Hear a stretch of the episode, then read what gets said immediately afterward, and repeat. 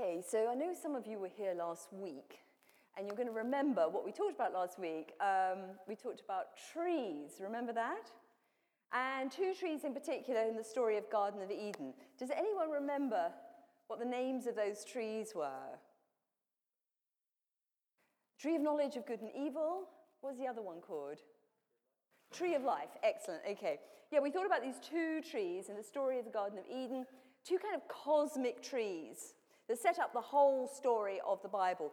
The tree of life at the center of the garden on a high place, being a place of connection with God, where God wants to give us the gift of eternal life, and where God says, eat of this tree and all the trees in the garden, so that you can grow in wisdom, in my wisdom. By doing things my way, we can have this relationship. You will grow in wisdom, be able to rule over creation with me. This is the tree of life. But close to this tree is the tree of knowledge of good and evil. And God says to Adam and Eve, you can eat of any of the trees, and eat. Like the Hebrew way of emphasizing is to say something twice. You freely eat of all these trees, but not of this one. Because if you eat from this one, you will die. You will surely die. And it's like this tree of knowledge of good and evil. It looks nice, and it's right beside the tree of life, and you've got to walk past it to get to the tree of life. You've got to resist that temptation. It's a test. There's a test, which sounds bad. I mean, why would God put this test? It sounds a bit sort of unkind of God to put this test, this temptation for them. But think of it more like a test, if you were trying to teach your children how to cross the road, and you taught them, you've look left, look right, look left, and then the first time, you let them go round to the corner shop on their own, and maybe you're looking from the front door to see whether they're going to do it. And if they don't do it, you're going to say, stop, look, you're not ready. It's a test. So the tree is there because as a test to see whether Adam and Eve are ready to live in obedience to God, whether Adam and Eve are ready to trust that God will provide all that they need, or whether they're just going to go their own way and do their own thing, do what's right in their own eyes. And, of course, you know what happens. They do eat from this tree. And sin and death is unleashed upon them. They're exiled from the garden. And then the question is, how is God going to get them back to the garden, to the tree of life, into relationship with him? Who is going to be the person who can resist the tree of knowledge of good and evil, who can be completely obedient to God to bring them back into relationship with him?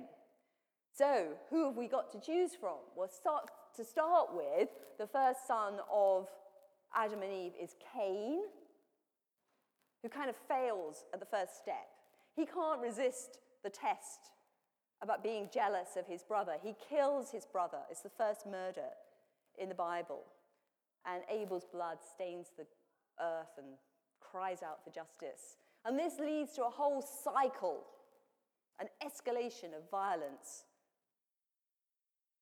so that we get several generations later to the time of Noah, where God looks around and sees that violence is filling the earth, and the bloodshed needs to be cleansed. And there's only one righteous man. So maybe this man, Noah, whose name means rest and comfort, maybe he's the one to bring humanity back into relationship with God. And so God kind of sets him a test. This is the first time we get the word tree back into the story. Tree meaning both, it's the word etz in Hebrew, which means both tree and wood.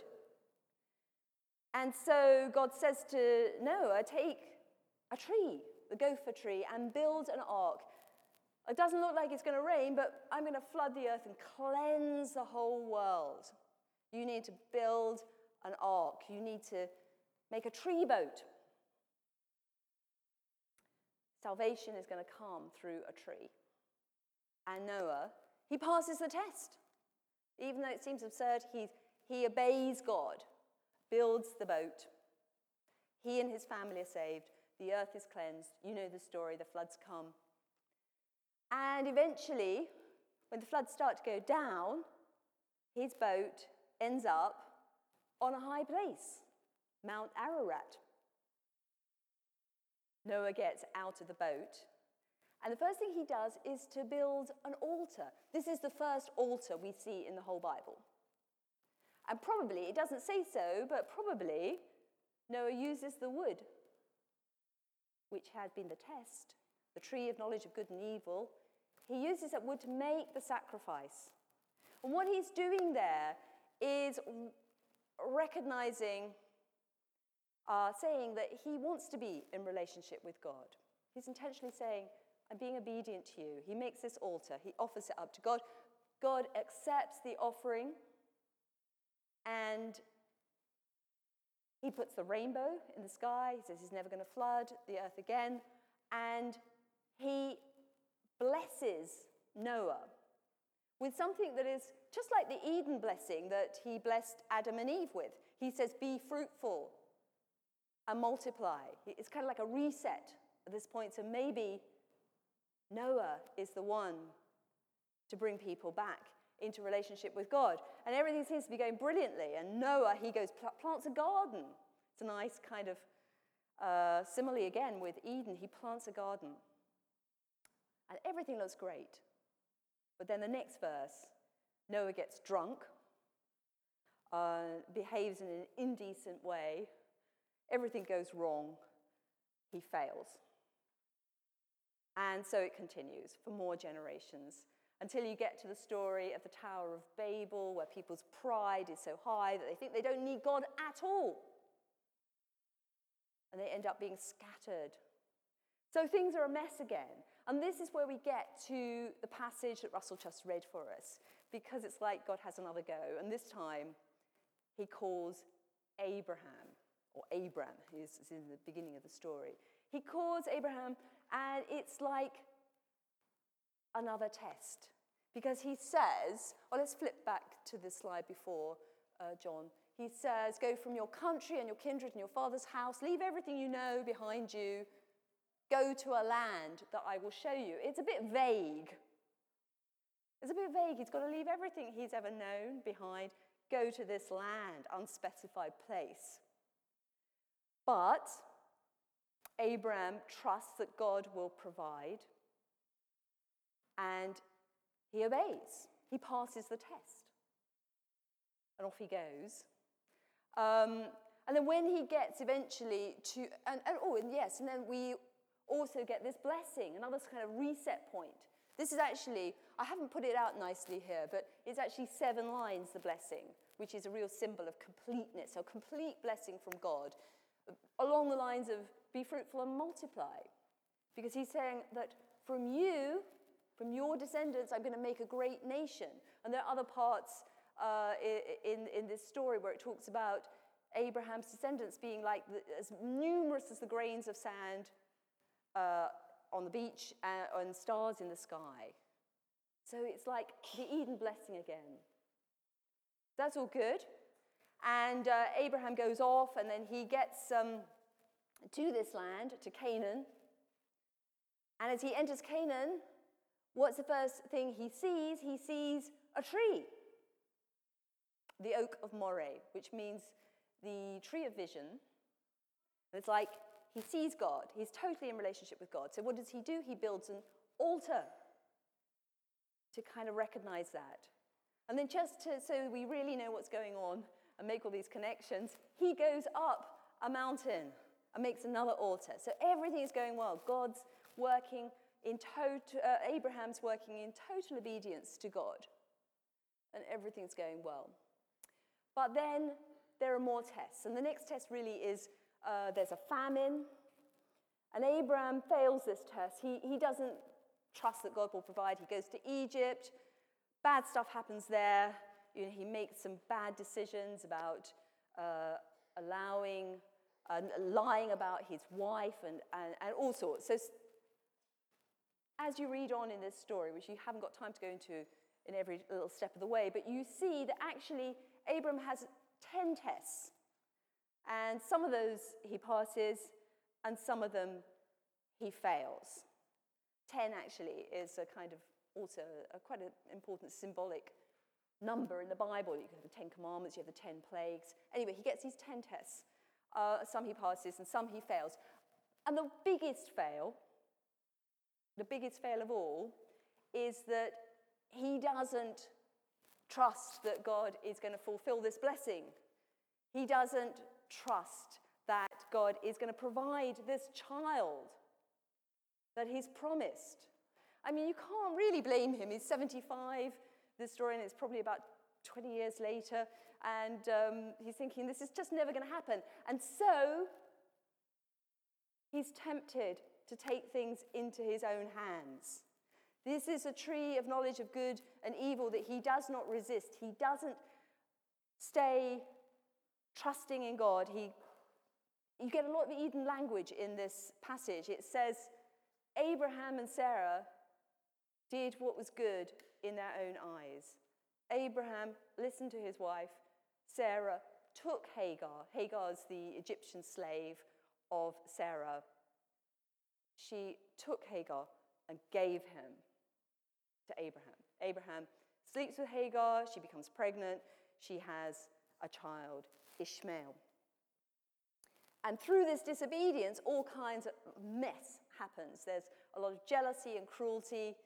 And ultimately, after God has fulfilled his promise, and Abraham and Sarah have had their own child, Isaac, Sarah becomes increasingly jealous.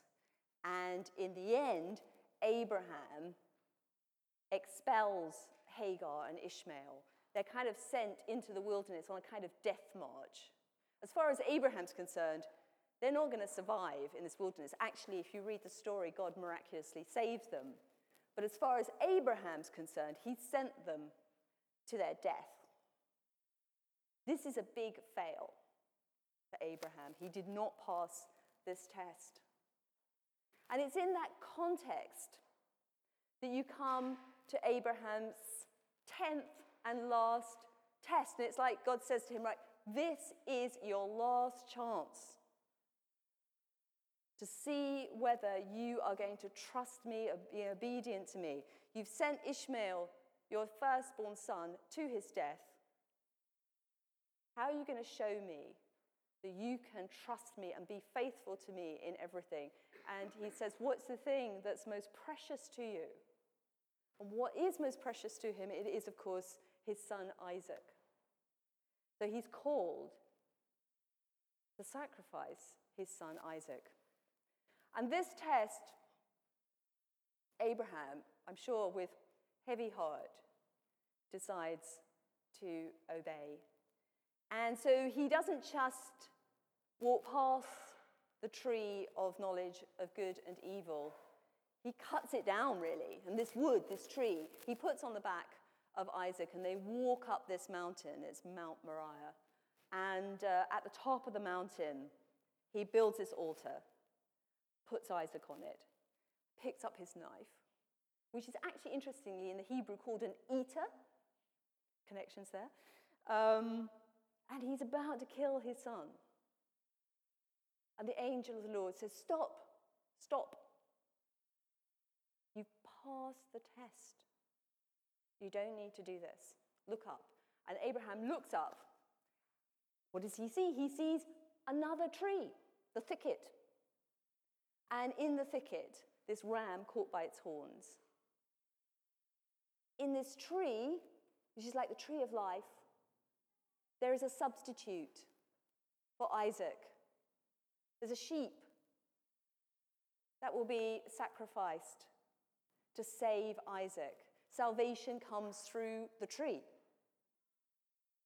And so Isaac is spared, and the sheep is sacrificed on the altar on top of this mountain, which will actually be the mountain on which Jerusalem, many years later, is built, and the place where Jesus will give his life on a tree. Abraham is not the sinless one who can pass every test and bring humanity back into relationship with God. But I think you can see what this story is pointing forward to. And that's what it's intended to do, to point forward to the one who is without sin, who can resist the tree of knowledge of good and evil, and ultimately is in a place to sacrifice himself, to give his blood, to cleanse the world, to bring humanity back to the garden, back to the tree of life, back to the gift of eternal life that God has always intended. So you can see how the Bible is set up for this whole big story. In fact, it goes on. I can't go on this morning, but I think in a couple of weeks I get a chance to do Moses, and you see this whole theme going on in Moses too. Is Moses the one? Anyway, it's all fascinating, I think, but why is this important to us today, here, now? Because we all have our trees of knowledge of good and evil in our lives. They are all there. These tests where we have a choice between what God wants us to do, learning wisdom from him, doing things his way, and doing what's right or what's good in our own eyes, doing our own thing. And the question is, are you aware of those trees in your life? We're in a season of Lent. It's a good time to pray that God will show you those trees where we are going our own way, ways that will not just disobedient to God, but are going to lead to sin and death. And pray that we can pass the test, or we can trust that God will provide, be obedient to him. Eat of that tree, eat, and have eternal life. Let's pray now. Lord, thank you for the cross. Thank you for the sacrifice of Jesus. The one who refused to sin, said no to the devil when he was tempted, and stayed obedient to you, even to death on the cross. And we thank you, Lord, that through him we are brought home to you, to that garden, to that place of peace and rest. In Jesus' name, amen.